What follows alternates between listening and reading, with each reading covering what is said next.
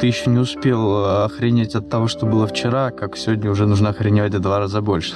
Если бы я была в Питере, я подумала, о, опять салют. Прикольно, стреляют. Интересно, что за праздник?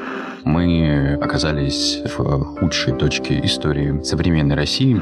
Моя власть забирает у меня мои мечты и цели.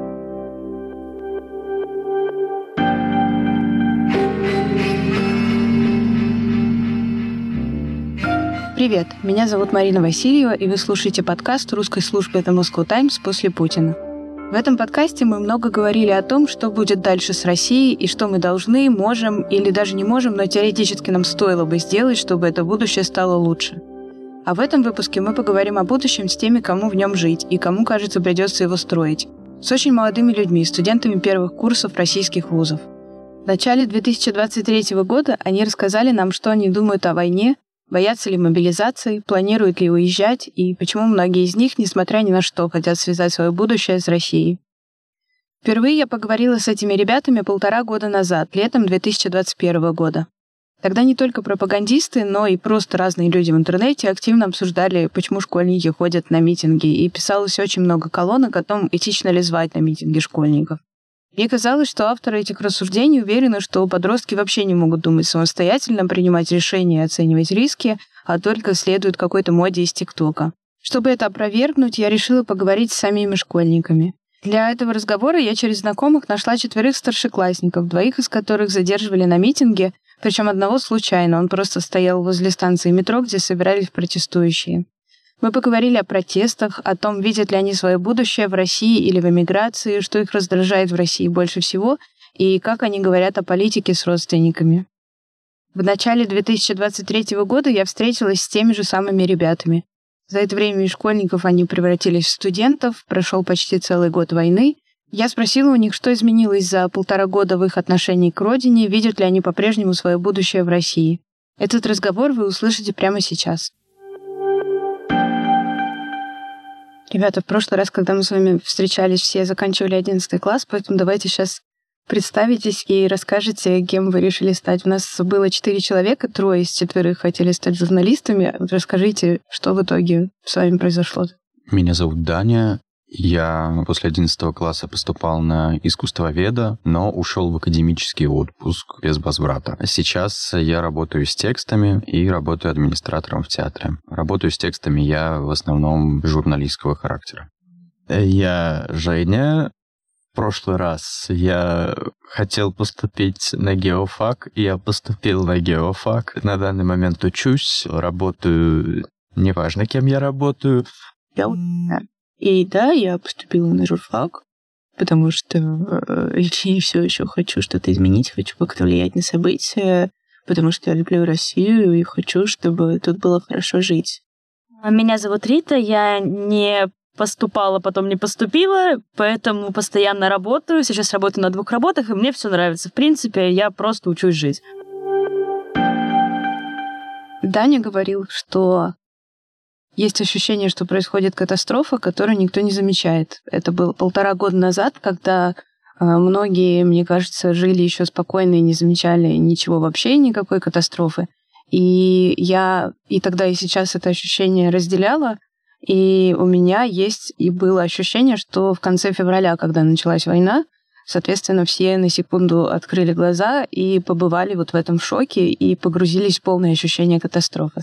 А потом оно снова ушло, потерялось и стало все вот ровно как тогда, когда есть вот это подспудное чувство, что происходит что-то ужасное, но как будто бы никто этого не замечает, и все живут нормально.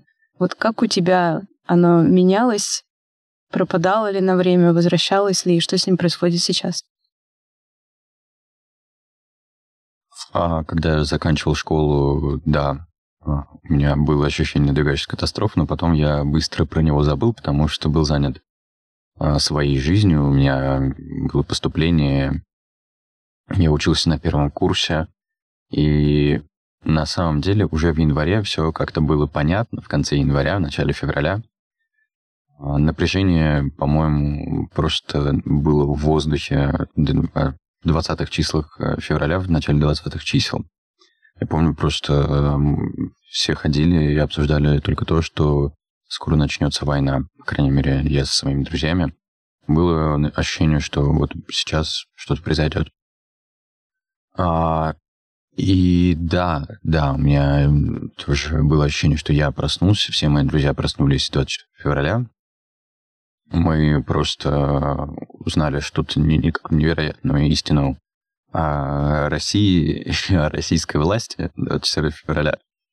А потом а, все потом все медленно начали возвращаться к своей жизни, потому что, а, как мне кажется, невозможно постоянно находиться на новостях, постоянно что-то читать, постоянно что-то смотреть, постоянно включаться. Но кто-то остался. Я думаю, что я только недавно начал выключаться из новостей, потому что мне сложно постоянно следить за тем, что происходит. Я уже начал выгорать. А, но я с 24 февраля постоянно держал руку на пульсе и смотрел за тем, что происходит.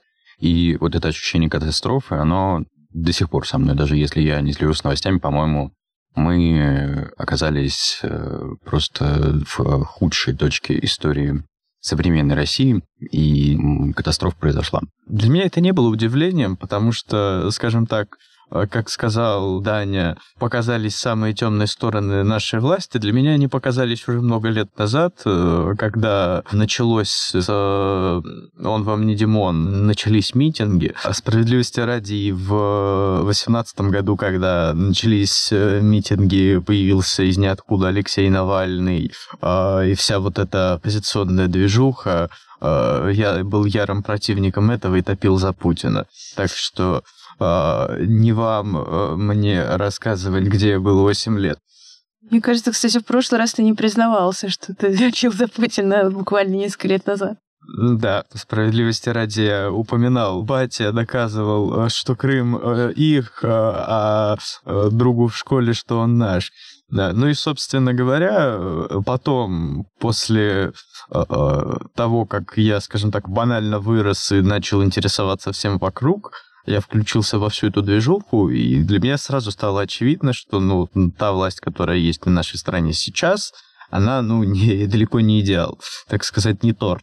А когда в 2018 году последние выборы были, да, выборы, перевыборы Путина, потом переписание Конституции, а потом там была посадка Навального. Голунов еще, Голунов, Докса. Ну, про них я ничего не знаю. Там много чего было. Там можно уже список это похоронный. А, но суть в том, что потом все это просто понакатанное и понакатанное, и как-то ты еще не успел охренеть от того, что было вчера, как сегодня уже нужно охреневать в два раза больше за двоих. Поэтому, э, в принципе, я уже привык, что в этой стране меня сложно чем-то удивить. А, поэтому я не буду кидаться страшными э, словами про самый худший период истории современной России. Я прожил только половину этого периода, поэтому мне особо не с чем сравнивать. Но справедливости ради лучшим этот период точно не назвать. О войне я узнала сразу же. Я проснулась с утра 24 февраля, открыла новости.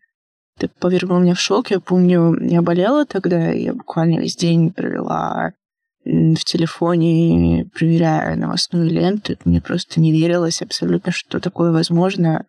Ну, все говорили, говорят о том, что никто не верил. Но это произошло, как было и с началом войны, с мобилизацией, с присоединением новых территорий. А за 10 месяцев я в какие-то моменты больше, в какие-то меньше следила за повесткой, но как изначально мне это казалось зверством, просто чем-то невозможным, то, чем не должно быть. Мне это казалось и продолжает казаться концом власти Путина, власти и людей, которым сейчас принадлежит наша страна, к сожалению. И все еще люблю Россию, потому что я обожаю русскую культуру, обожаю русских людей, россиян, обожаю Петербург, в котором живу и хочу прожить тут жизнь, потому что я разделяю понятие страны и власти, которые управляют этой страной. Меня все еще раздражает, что у России позиционирует себя как страна с особым путем. Да, наверное, у каждой страны он действительно свой, но когда фраза «у России особый путь», против... противопоставление России Западу выходит на периферию государственной политики, когда это становится главенствующей мыслью, почему мы сейчас воюем, почему мы должны терпеть санкции и мировую изоляцию. Это отвратительно.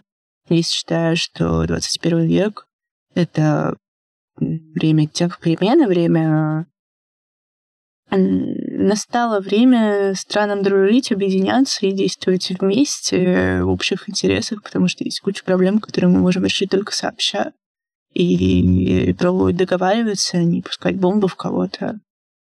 Война началась для меня два раза. Первый раз, в тот самый день, ко мне в комнату зашел отец утром, разбудил меня со словами «началась война».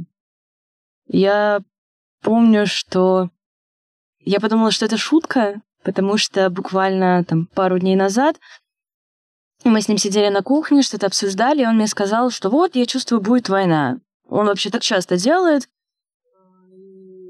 Я уже как-то не воспринимала это как что-то серьезное.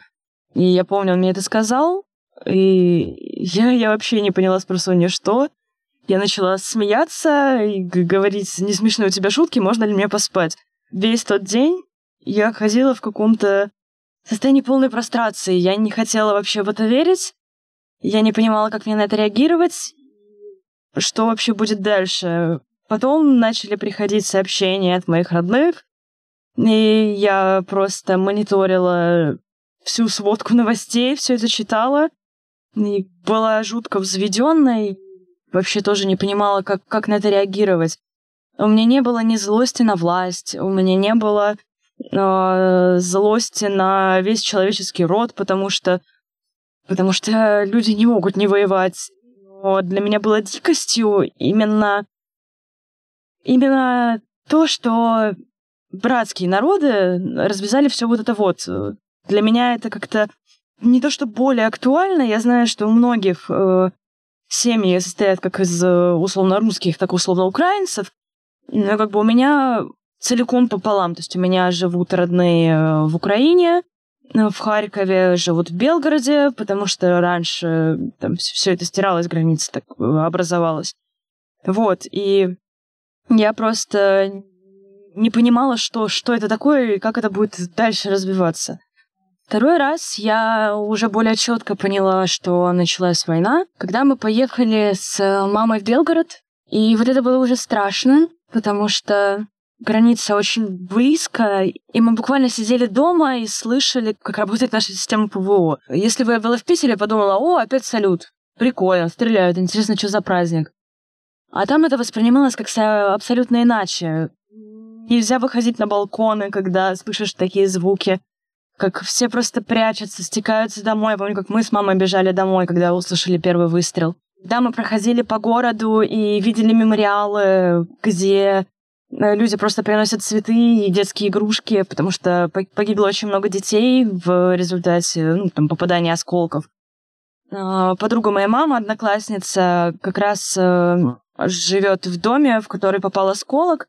И даже есть фотография, где она сидит во дворе, э, там высыпала куча народа, попала в ее окно, там снесен фасад, фасад дома, и она сидит во дворе, Э, с, э, просто в халате с кошкой, перемотанной в полотенце в руках, чтобы она не убежала в панике.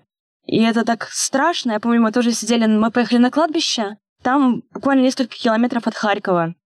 И мы сидим, такая идиллия, тишина, все в своих мыслях, и над нашими головами просто проносится самолет. И мы слышим, как вдалеке там что-то, что-то разрывается. Нам даже было так быстро бы не уехать, если бы что-то началось оттуда, потому что ну, мы ехали на машине, и как бы обратно дорога бы вся стояла, и вот это вот ощущение страха, э, вот там оно просто меня держало. Прямо очень сильно держало. Если война не стала удивлением, то она стала чем? Потому что все-таки раньше у меня тоже есть такая мысль о том, что было, да, было все понятно, поэтому ничего удивительного не случилось. И, вот, признаюсь честно, меня даже немножко раздражают иногда люди, которые говорят, что вот до 24 февраля была прекрасная страна, а потом вдруг что-то случилось.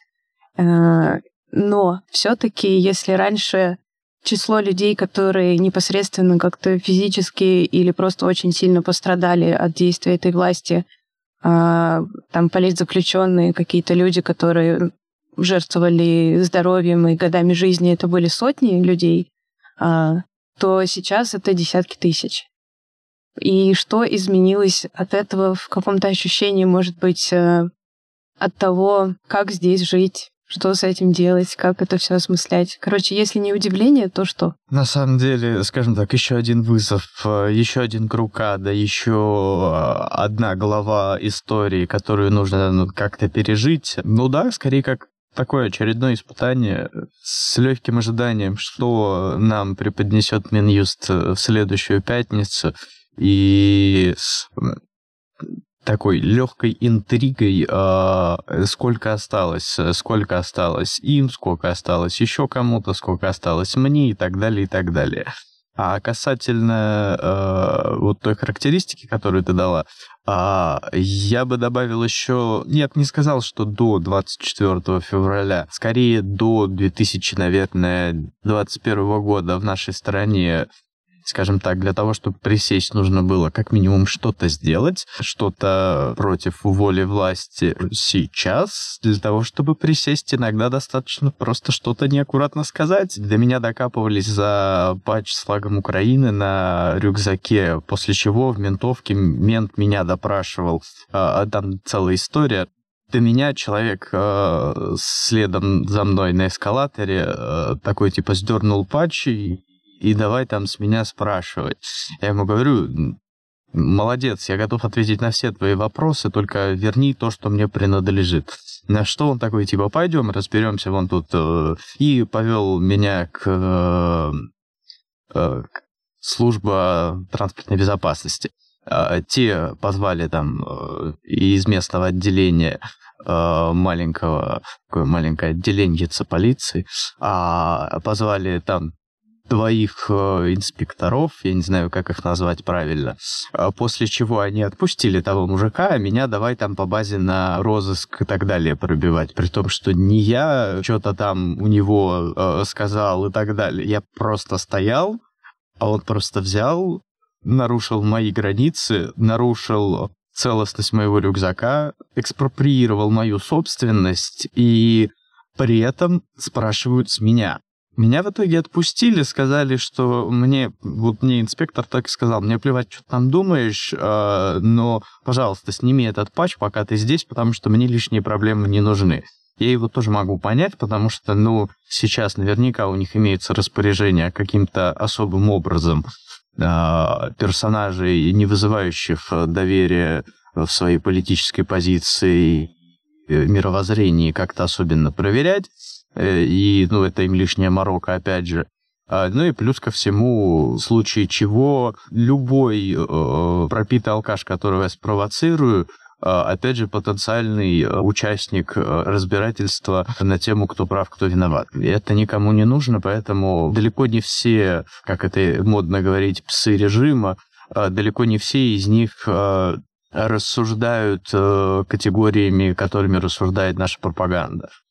А, в общем, кратко, твой, вот, твой спич можно охарактеризовать как «Я живу в России с чувством легкой интриги». А про псов режима, слушай, мне кажется, вообще это очень характерно про сотрудников э, всяких ППС, что на самом деле все равно, что ты думаешь, потому что это статистическая машина, и нужно план отработать, и все. Я думаю, это тебе в какой-то степени повезло, потому что, вероятнее всего, план был уже закрыт.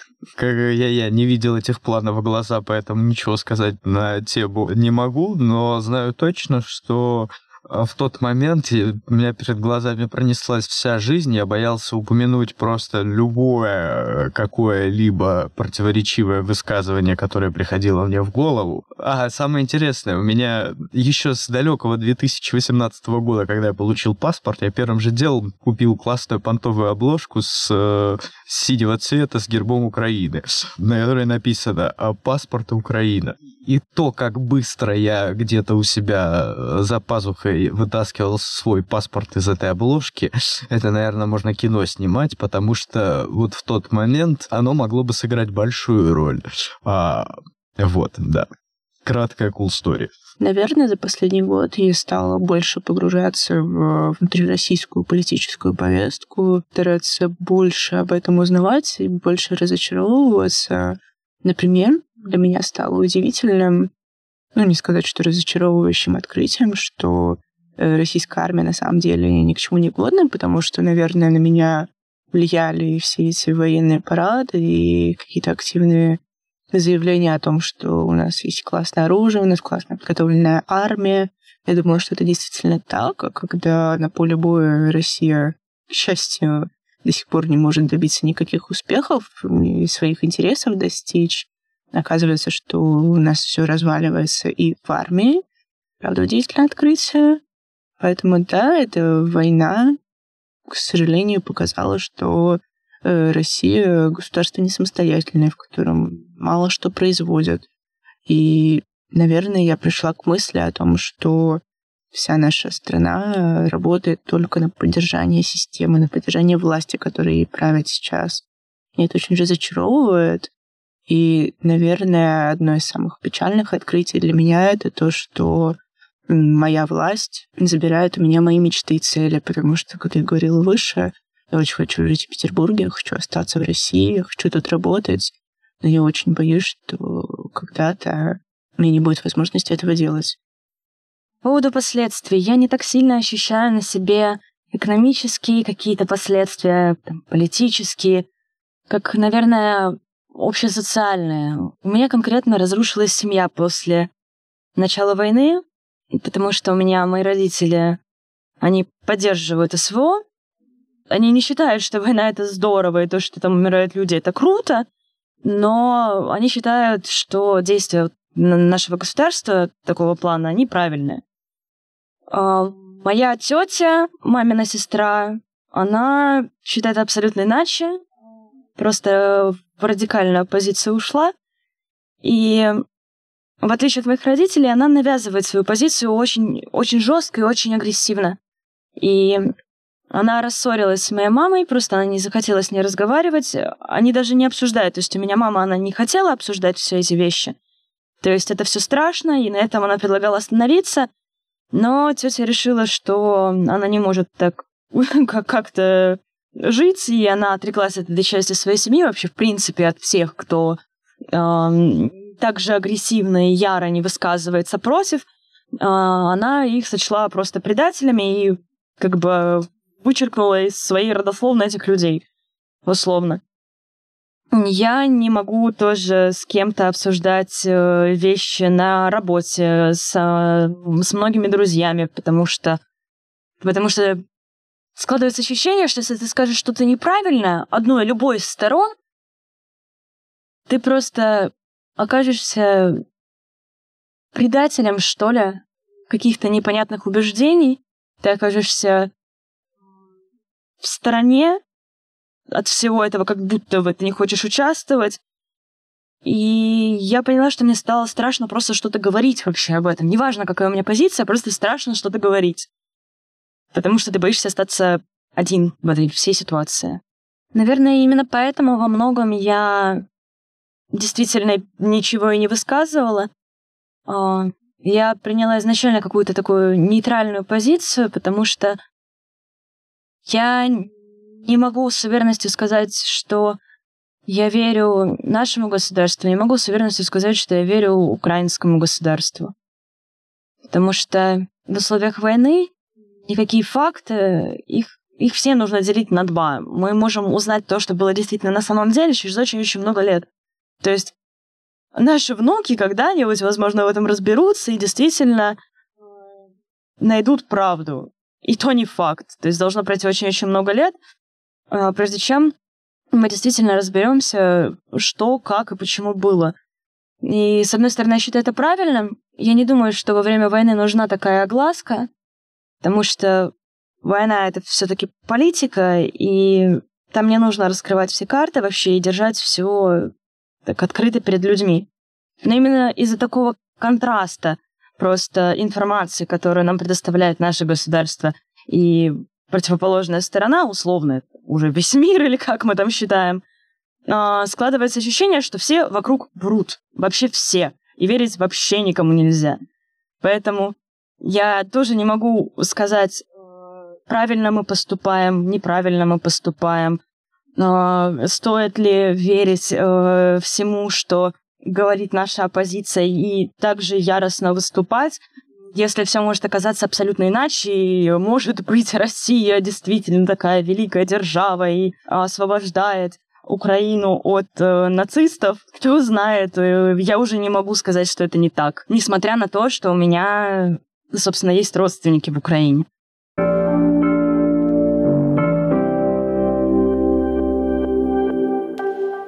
В прошлый раз еще очень много говорили о том, как э, школы и какие-то места, где вы учитесь и бываете, относятся к вашей политической позиции, и у всех были какие-то либо сложности, либо вот Даня, наоборот, говорил, что учителя поддерживали. А чувствуете ли вы там, где сейчас учитесь, какое-то отношение, пропаганду, все что угодно, что-нибудь, э, имеющее отношение к политике, войне и так далее? Ну, Конкретно у нас в ВУЗе, справедливости ради, эту тему не поднимали вообще ни разу ни один из педагогов, по-моему. У нас там есть э, инициативные группы «Ураза от патриотов» э, и среди студентов, ну как инициативные группы, просто люди, которые молча репостят всякую, как мне кажется, херню себе на страницу. А, но это их дело, и пусть репостят что угодно, они особо не выражают свою позицию. В то же время у нас есть э, группа, как я их называю, боевые либералы, а, которые э, выливают ушаты дерьма на этих э, замечательных местами даже людей.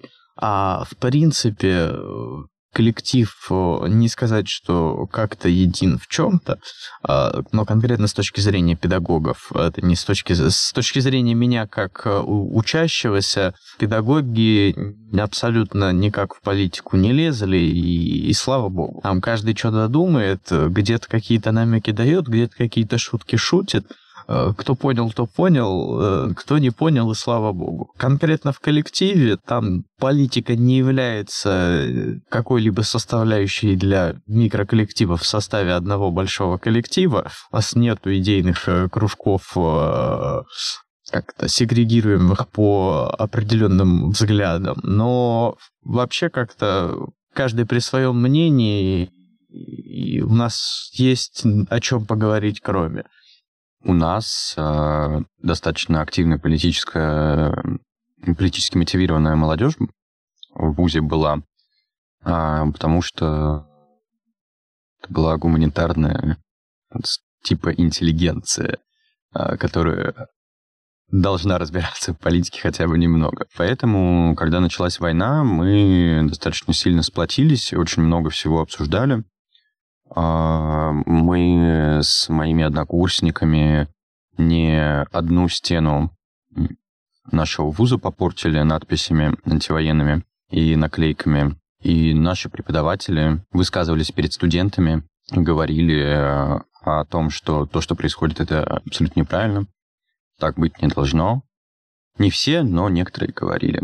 И, к сожалению, наш ректор а, придерживался другой, другой позиции, но людей, задержанных на антивоенных митингах, а, он не отчислял, и никаких санкций он не применял даже на беседу, просто никто никого не вызывал.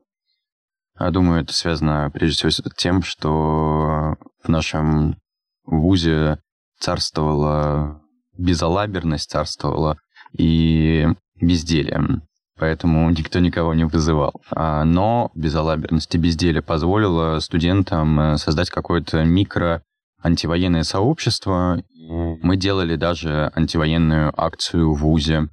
Когда узнали об Буче, мы сделали стихийный мемориал, его он постоял целый день. А не один день он стоял. Ну, его убирали вечером, но мы потом ставили, и все это стояло э, дня два-три. Но сам факт того, что это было, это до сих пор удивительно. И я в августе приходил э, уже после того, как э, ушел в академический отпуск в свой университет, и там где-то до сих пор на стенах написаны наши антивоенные надписи, которые мы оставляли. К сожалению, уже, наверное, где-то к апрелю, к маю студенты расслабились, забили. Но это нормально, устать от происходящего ужаса. А, но студенты забили и начали заниматься э, своими вещами. Еще вопрос, который мы в прошлый раз, естественно, обсуждали, это была иммиграция и то, как и где вы видите будущее. И здесь у меня такие два вопроса в одном. Первое, это приходило ли вам за время с начала войны в голову, что нужно вообще прямо сейчас все бросить и уехать? И второе, как вы видите свое более отдаленное будущее в России или не в России, потому что вы как раз такое поколение, которое может сказать, что там, даже если Путин не сдохнет еще лет 10-15, то мы все равно будем молодыми людьми, и мы сейчас подождем, а потом вот э, развернемся на полную катушку. Вот где вы будете, где вы видите себя через 10 лет? Да, у меня не один раз возникали мысли уезжать. О том, что надо валить прямо сейчас, мысли возникли во время мобилизации. В самом начале, где-то, наверное, 21-22 сентября я подумал, что все, надо уезжать. Было непонятно, что с моим статусом. Я в академическом отпуске, а заберут меня или не заберут. И понятно, конечно, что э, на момент, когда мы записываем этот подкаст, э, второй волны нету, но я уверен, что она будет. И надо, кажется, да никем не надо быть, чтобы понимать, что что-то еще будет, а кого-то мобилизуют еще. А, и кто это будет просто. Вот, и я думал, что надо валить срочно в Армению, но тогда у меня был ряд обстоятельств, которые не дал мне свалить, который, на которые я посмотрел и подумал, да нет, наверное, все-таки можно как держаться. И я очень не хочу уезжать. И когда я в сентябре об этом подумал, меня выкинуло очень мощное, депрессивное, мне кажется, что действительно депрессивное состояние, когда я неделю лежал, вообще не мог ничего делать, и мне было очень плохо, потому что я не хотел расставаться с людьми, э, с вещами, с делами, которые у меня здесь, а, и до сих пор не хочу. А, мне кажется, что будущее здесь возможно, но определенное весьма. Либо человек находится не в политике и в принципе, нормально. Ну, Москва, Санкт-Петербург очень удобные, хорошие города. Про другие так сказать нельзя. Если москвич или петербуржец э, вне политики, то, мне кажется, в России вполне нормально этому человеку будет жить. Но сейчас все политика, такое время. Сейчас все политика, даже если ты не понимаешь, что это политика. Очень опасно стало. У нас э, можно присесть, как говорил Женя, за то, что где-то неосторожно что-то скажешь или напишешь комменте даже в Телеграме.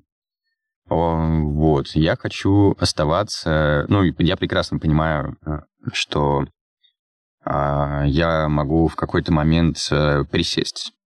Потому что у меня открытая антивоенная позиция, я не один раз публично высказывался. И я думаю, что если нужно будет подтянуть статистику, подтянут меня а, в какой-нибудь ситуации. А, поэтому я тоже живу в России с чувством легкой интриги. А, но я хочу оставаться, потому что мне кажется, что если все уедут отсюда, то все так же плохо будет. Нужно что-то менять здесь, нужно что-то строить, в конце концов, а, нашему поколению, моему поколению, а, поколению младше, поколению чуть-чуть постарше, отстраивать то, что здесь э, потом будет, заниматься э, Россией будущего, даже если она прекрасно не будет. Из-за этого я уезжать не хочу, хотя иногда очень хочется.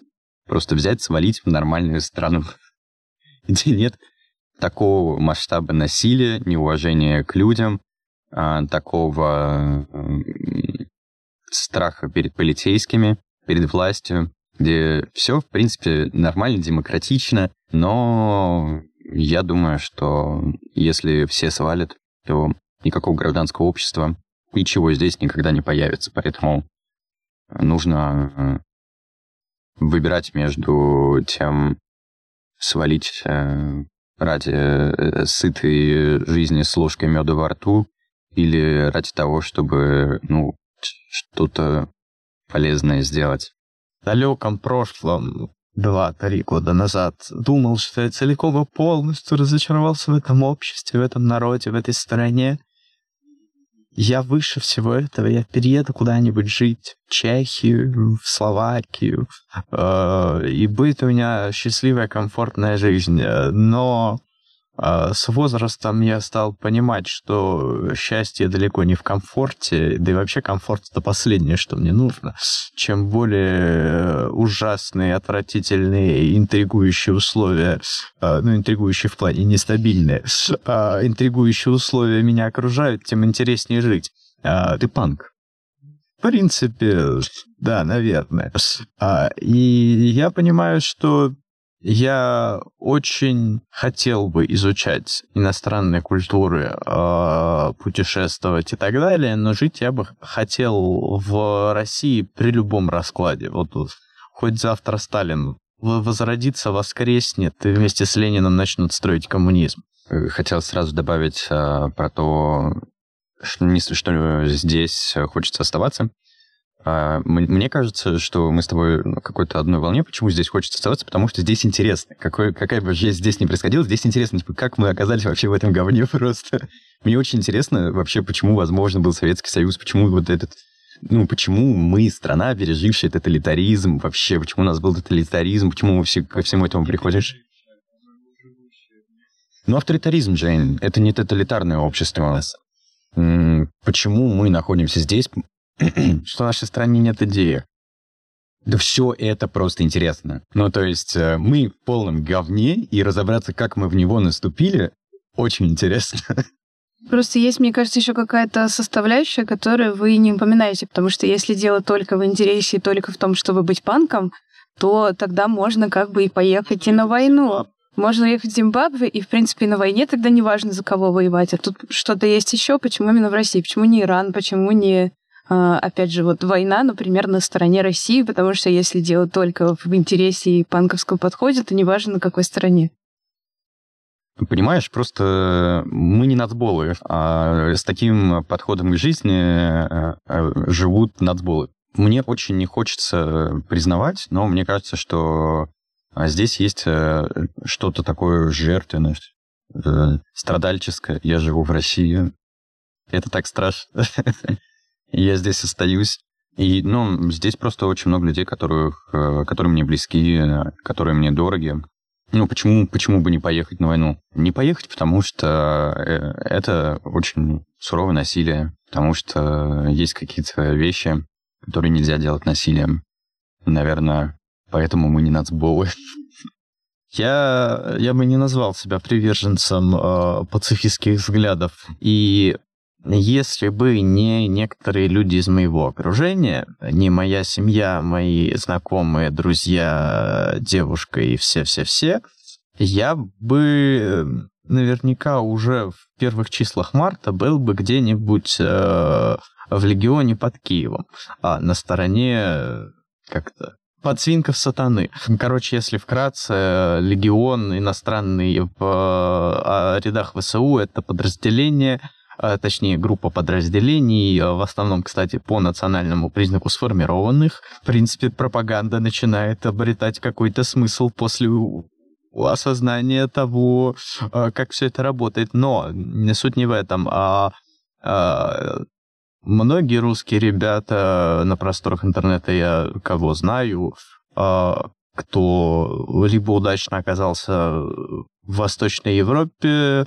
либо намеренно туда съехал в первые дни. Пошли воевать, но на стороне украинских вооруженных сил э, ВСУ. А вот э, из разряда боевых панков и э, кому как интересно, кому как пар выпустить, у меня натурально были такие мысли. Скажем так, меня чуть ли не напрямую отговорили близкие мне люди. Вторая причина, по которой я точно останусь в России, это банально отсутствие причин переезжать. Да, здесь может быть некомфортно, но я понимаю, что мне комфортно нигде не будет. Везде есть свои минусы, и на эту тему я бы хотел процитировать одну классную песню.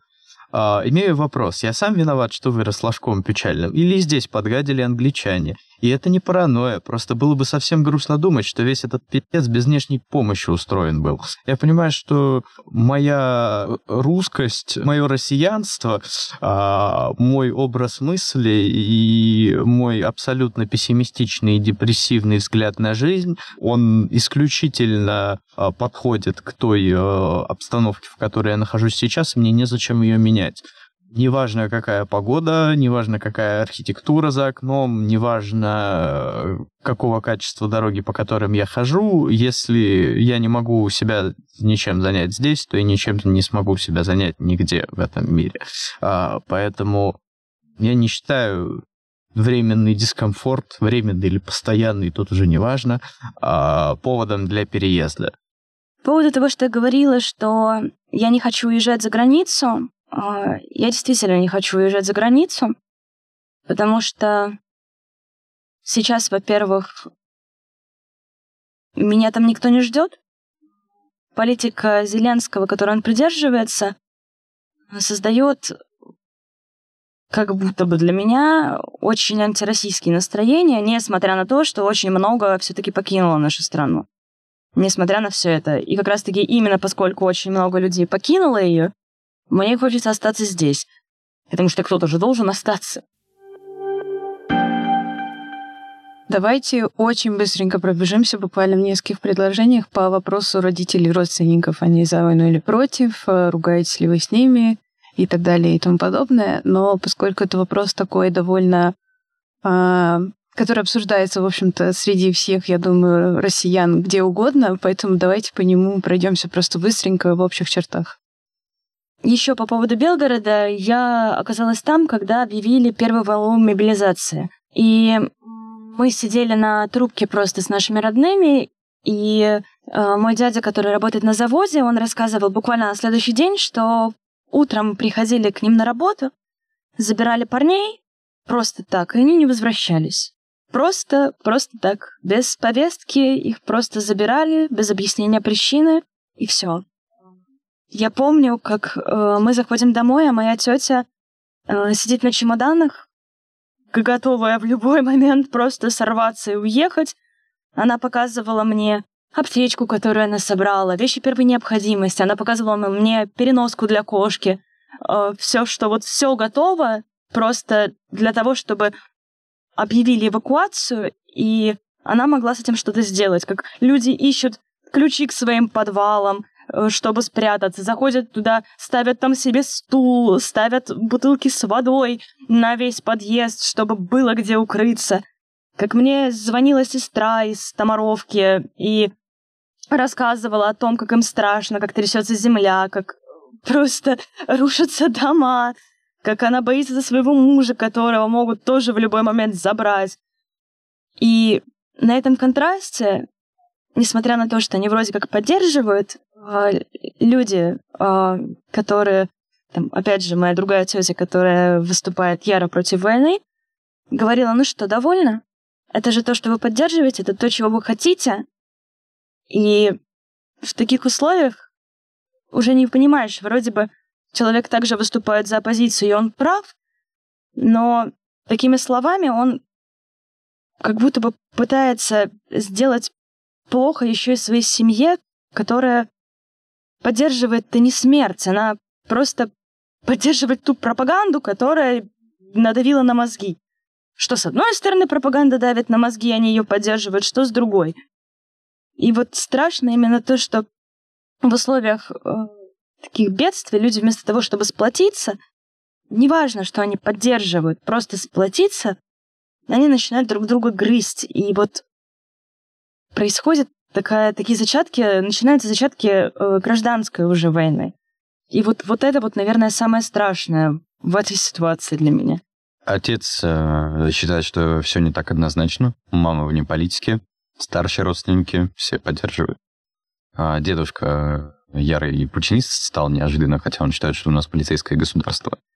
Я думаю, что дело в телевизоре из-за того, что он постоянно смотрит э, количество ненависти, который транслируется, не дает ему нормально подумать. Бабушку я пытаюсь убедить в том, что хотя бы все не так однозначно. Другая бабушка со мной особо не поднимает темы. А с отцом мы очень долго говорили, очень долго ругались, очень долго спорили. А, отец, э, к сожалению, говорит э, пропагандистскими тейками, а, на них влияет пропаганда. Я с этим, к сожалению, сейчас ничего делать, ничего поделать не могу. А, я с ними много говорил, и отец яро отстаивал свою позицию в том, что, конечно, все плохо, но украинцы-то первые начали. А маму я пытался убедить, но у нее все шло в очень жесткий отказ, потому что когда я ей показываю, допустим, когда я показывал фотографию девочки, которая а, ингалятор для дыхания, который подключался к заправке, говорила, ну вот очень грустно.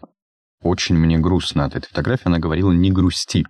Она сама пыталась себя защитить того, что происходит. Не грусти, потому что, потому что у тебя есть своя жизнь с моими родственниками я существую в вакууме аполитичности и стараюсь с ними ничего не обсуждать. А, особенно учитывая то, что дядя, который вообще, которого я считал просто отличным мужиком, хорошим семенином, он оказался ярым путинистом, авторитарным главой семьи, поэтому я стараюсь с родственниками как бы на дистанции держаться. Ну, у меня с родственниками все чуточку более неоднозначно. А, по бабушкам, у меня одна бабушка допускает, что нигде нету правды, но она добровольно выбирает вариться в той неправде, которую показывает по телевизору. Не то, чтобы она что-то ярко сильно выражает и высказывает, но а, когда мы с ней э, говорили, скажем так, ее осведомленность это осведомленность телевизора. А вот что по телеку сказали, то и, и да. А вторая бабушка, как ты такое можешь говорить о своей стране? А, она человек советской закалки, а, ее тоже понять можно в принципе, а, потому что в те времена, когда ее воспитывали, судили люди немножко другими категориями, и сейчас это нам кажется неприменимым, а с их точки зрения, ну, вполне нормально. Ничего не поменялось. Мать э, у меня вот просто ретранслятор телевизора плюс э, всех пропагандистских СМИ в интернете. Бабушка в деревне, э, как хомячок, э, кушает, что подадут э, из телевизора, а, а, а мама такой гиперхомяк, который помимо того, что сожрет все из телевизора, сожрет все еще отовсюду вокруг из информационного пространства. Еще она антипрививочница, еще... Давайте о хорошем. Батя вот э, я всегда был с ним на разных волнах, но тут мы, в принципе, наши мнения сошлись. Э, мы оба прекрасно не отрицаем, как это делает либеральная общественность, э, факт того, что это передел мира с обеих сторон, и это, ну, как мне кажется, глупо отрицать. Но то, что методы, которые избирает наше государство, они не работают в этой системе, они абсолютно не применимы Наши любят рассказывать про то, как а, американцы там всех покупают, покупают. Предложите альтернативу. Вот они действуют пряником, иногда кнутом. Наши действуют только кнутом. Это не совсем корректное сравнение. Кнут уже давным-давно поодиночке не работает. И вот так просто прийти, захватить военным методом половину страны, э, да, это какие-то материальные ресурсы, но в 21 веке самый главный ресурс — это человек. А людей это не притягивает, это отпугивает людей. Более того, э, если говорить о материальных ресурсах, о деньгах и так далее, а природные ресурсы, то бишь сырье условное, это далеко не самый важный не самый важный элемент в заработке денег. А, есть огромное количество примеров карликовых государств в масштабах э, в сравнении с Россией, которые э, из ничего делают что-то. А, потому что самый главный ресурс это ну, условно технологии, условно инвестиции и никак не просто территория которую так яростно желает присоединить наше руководство. До 2014 года, когда у нас натурально под боком было государство с пророссийским президентом, и это, ну, в принципе, достаточно такая крутая геополитическая победа с точки зрения глобальной мировой политики. А у нас была своя сфера влияния в виде одного картофельного диктатора и одного э, черноземного диктатора. Но диктатором он, правда, не был, он был помягче, но не суть. У нас был, скажем так, э, своя марионетка. А, но ей распорядиться грамотно, как это делают наши заокеанские коллеги, мы не смогли. А, там, где нужно было идти на диалог, какие-то компромиссы искать, когда встал вопрос о этом торговом союзе, или как он там назывался, в э, выбор, выбора между евроинтеграцией и наши действовали э, решительно и беспощадно. А, вместо того, чтобы предложить общественности Украины какой-то мягкий компромисс, как-то уйти, перевести, Янукович просто вышел и сказал, что а, мы в Европу не идем, мы идем на восток. А, как бы, разумеется, все были в шоке от такой наглости, и после этого долго президент не продержался. Не так сложно в этом мире а, поставить марионетку в правительстве другого государства, как сложно ее удержать. Потому что, скажем так, система, построенная Соединенными Штатами, а, все началось, наверное, как я полагаю, после Второй мировой войны, когда э, либеральные правительства просто да, э, с, под предлогом лишь бы не коммунисты им помогали прийти к власти в Европе. После чего там уже натурально самостоятельный э, либеральный аппарат, если это можно так сказать, сформировался, который сам себя поддерживает. А у нас же попробовали пряником, как только что-то не получилось, сразу достали кнут. Да, да, да, я не буду говорить, что правильно, что неправильно. Это просто не работает. А, вот все четверо ребят без исключения упомянули, что либо первое, либо одно из первых ваших политических воспоминаний это был Крым.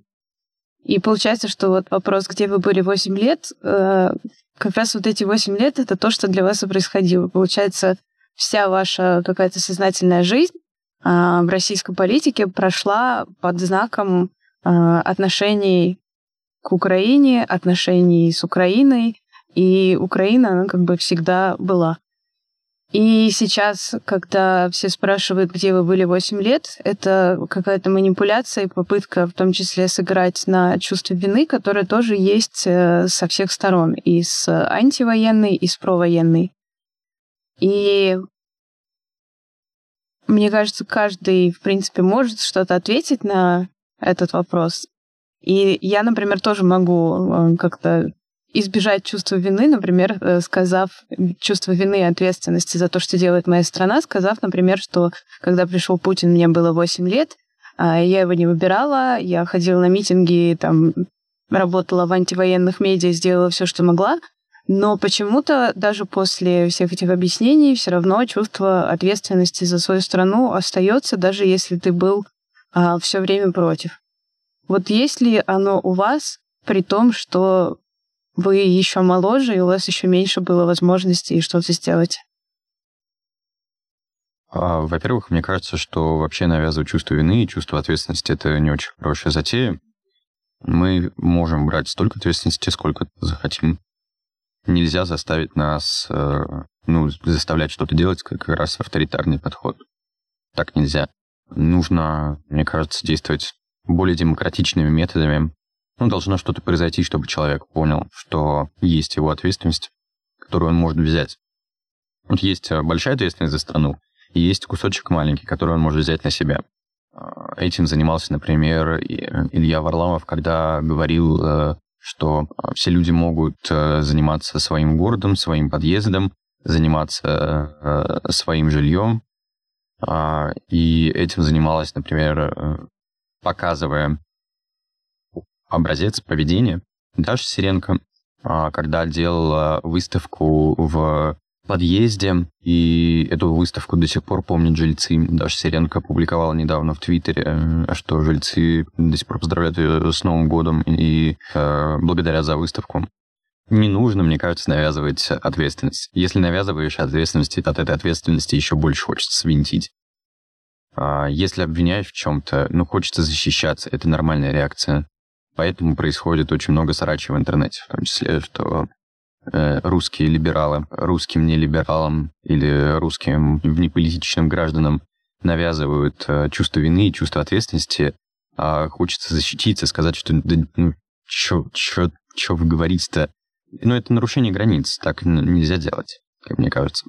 Но я чувствую ответственность за то, что происходит, потому что я уже взрослый самостоятельный гражданин, и, по крайней мере, сделать что-то, что может помочь людям, которые попали в э, катастрофу, а, которым плохо, я могу.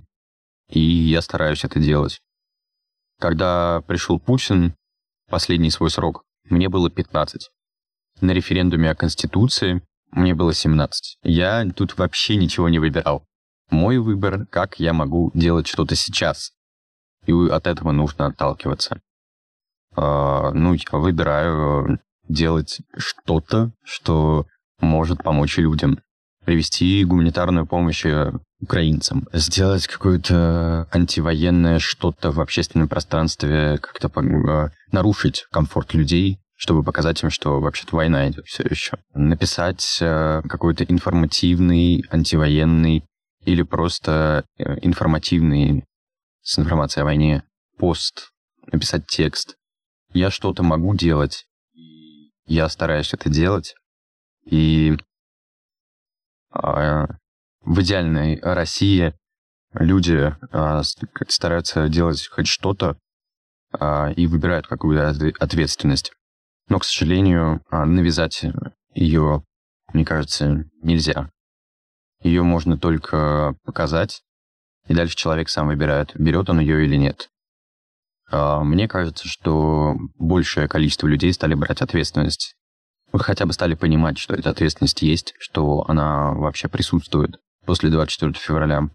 К сожалению, вот через такие катастрофы такое чувство приходит а, к россиянам. И главное, что оно хотя бы приходит. По поводу митингов, именно как раз-таки после начала войны я еще больше преисполнилась уверенности в том, что это ничего не решает. Потому что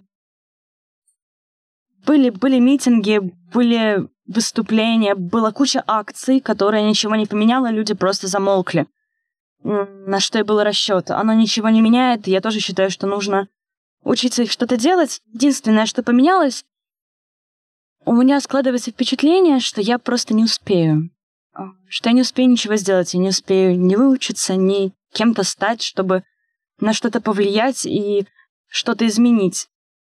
Потому что то, о чем я говорила, нужно быть готовым к такой м, точке кипения массовой, когда есть перелом, и тебе нужно с этим что-то сделать. Перелом произошел, сделать мы ничего не смогли. И это как-то очень грустно. Единственный сейчас вариант, получается, на развалинах Помпеи мы построим, надеюсь, не коммунизм, но все-таки что, что-то придется строить и уже делать с этими последствиями. То есть, опять же, уезжать и как-то крутиться одним, это, это нечестно. Плюс ко всему у меня почему-то такое выстроенное чувство патриотизма в моем каком-то определенном понимании. Я не хочу бежать как крыса с корабля. Я понимаю, что все рушится, и мы не обязаны это поддерживать, но я не считаю, что, оставаясь в России, я поддерживаю политику, которой придерживается наше государство. Я понимаю, что нет, я не чувствую этой ответственность. Я все еще эгоист. Э, меня намного больше волнуют проблемы, которые возникают в моей жизни прямо сейчас, по той простой причине, что от них зависит, смогу ли я в дальнейшем решать те же проблемы украинских беженцев. Э, я все к тому, что Э, у меня у самого хватает проблем, и брать на себя ответственность за кого-то что-то еще, ну, по крайней мере, на данный момент не в моих силах. Я просто хотел тебя немного перебить, извини, пожалуйста, и сказать, что ты на себя, на себя слишком наговариваешь, что ты эгоист, что ты э, не берешь на себя вот эту ответственность, потому что ты понимаешь, что она есть. Но ты далеко не аполитичный человек. Я просто делаю, что делаю, а как это влияет на общемировое представление, не знаю, как-то э, вообще, в принципе, ситуацию в мире, я не считаю, что я в силах э, на нее повлиять. Все, что я могу делать, это э, пропагандировать, э, как мне кажется, э, о, о, здравый образ мысли и умение критически воспринимать информацию извне, думать своей головой, это в, моих силах и мне в кайф. А я считаю, что если бы все люди в нашей стране умели критически мыслить и думать головой, не обязательно по моему образцу вообще нет, а, то у нас была бы совсем другая страна, и у нас э, не то, чтобы Путина не было. В 90-е бы закончились намного раньше. Короче, если бы да кобы, то нас всех любят грибы. Нужно начинать с себя, а там уже за твоим примером, чем больше людей пойдет, тем лучше. И этот пример не обязательно должен быть э, э, чем-то сверхъестественным. Просто человек, живущий по совести, э, намного больше, как мне кажется, делает для мира, нежели любой, даже самый ярый э, как-то активист, э, за чьей душой не стоит ни гроша. Ну вот, типа про навязывание ответственности, ну и, разумеется, я, я, если меня кто-то хочет в чем-то обвинить, я никого не бомбил, никого не выбирал, и я не считаю, что это моя ответственность. Но моя ответственность э, строить круг общения вокруг себя, влиять на конкретно тех людей, которые меня окружают, и подавать для них хороший пример, как мне кажется. А, но мне кажется, все же нельзя отрицать, что есть э, и коллективная вина, и коллективная ответственность. А, но, мне кажется, остается выбор за тем, разделяешь ли ты эти ощущения. Потому что коллективная ответственность э, у россиян старшего поколения, то есть у бумеров, у миллениалов, она есть. А большинство говна из-за них. А, и коллективная вина, к сожалению, не у них, а у либералов, которые в Тбилиси или в Ереване сейчас находятся, за то, что сделали их, э, ну, грубо говоря, родители и старшие братья. И это парадокс, потому что с таким подходом, мне кажется, далеко нельзя уйти всю жизнь я любил искать виноватых, и буквально недавно посмотрел классный фильм, прочитал книгу про э, историю, основанную на событиях итальянской революции. Называется «Овод». Эта книга натолкнула меня на великую мысль. Стоит искать не виноватых, а пути решения, потому что от того, что кого-то в чем-то обвинить, э, легче не станет никому. Кому-то это сломает жизнь, отнимет свободу и так далее кому-то будет повод позлорадствовать э, пару часов, но глобально ничего не изменится. Можно точно так же обвинить и современное поколение, почему оно не повлияло на решения, принятые э, при их жизни уже, там, условно. Э, можно обвинить, да, при виноватых найти можно где угодно. Легче от этого никому не станет. Для того, чтобы понять причины, нужно намного глубже анализировать все происходящее, изучать историю э, и делать выводы, чтобы не повторить такого в будущем, но никак не искать виноватых. Как главный тезис, я считаю. Ну, это просто два главных э, русских вопроса, кто виноват и что делать. А, возможно, некоторые из этих вопросов а, не настолько важны,